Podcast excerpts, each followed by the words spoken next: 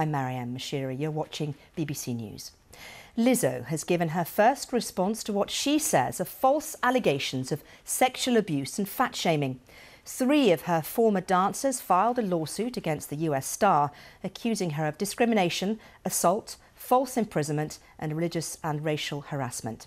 Well, in an Instagram post, uh, the Lizzo responded by saying she usually doesn't respond to false allegations, uh, but these are as unbelievable as they sound and too outrageous to not be addressed. The singer called the last few days gut wrenchingly difficult and overwhelmingly disappointing. Well, Lizzo is known for her body positivity and openly talks about being plus size. Well, let's cross live now to our correspondent Daniel uh, Rosney, who is there for us in the newsroom. And first of all, remind us about the allegations, Daniel.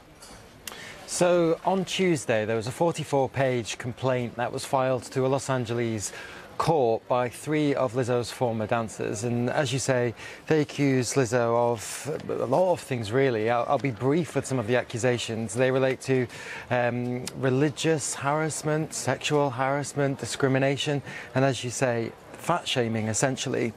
Now, some of the claims are against the production company, and some of them are directly uh, against Lizzo. Um, there is a key one that I just wanted to remind you, which was an allegation that, uh, from one of the dancers, Arianna Davis, who said earlier this year they were out in Amsterdam in the Netherlands. They've been on a world tour, and they were at a strip club. And this dancer felt pressurized into touching a naked performer in a strip club as Lizzo was leading chants of her name until she did so.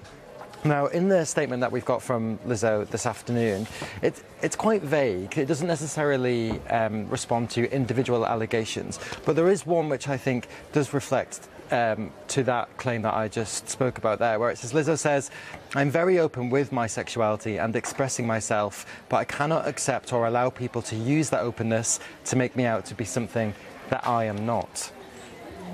And uh, also, Daniel, what has Lizzo been saying other than that, I mean, she has obviously come out with an Instagram post, hasn't she? And she has uh, called these allegations outrageous.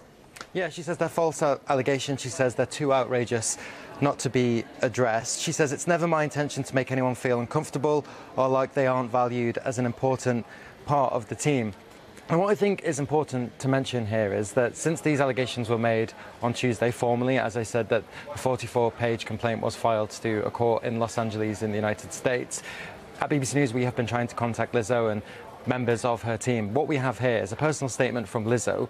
What we don't have is any legal document from representations that she may have hired because of this complaint. So it's Lizzo saying that they are false allegations, but what it's not is it doesn't move the story on legally in any way. It doesn't necessarily say whether or not her team herself will be fighting these uh, accusations in court. The three dancers in their complaint say that they demand a trial by jury.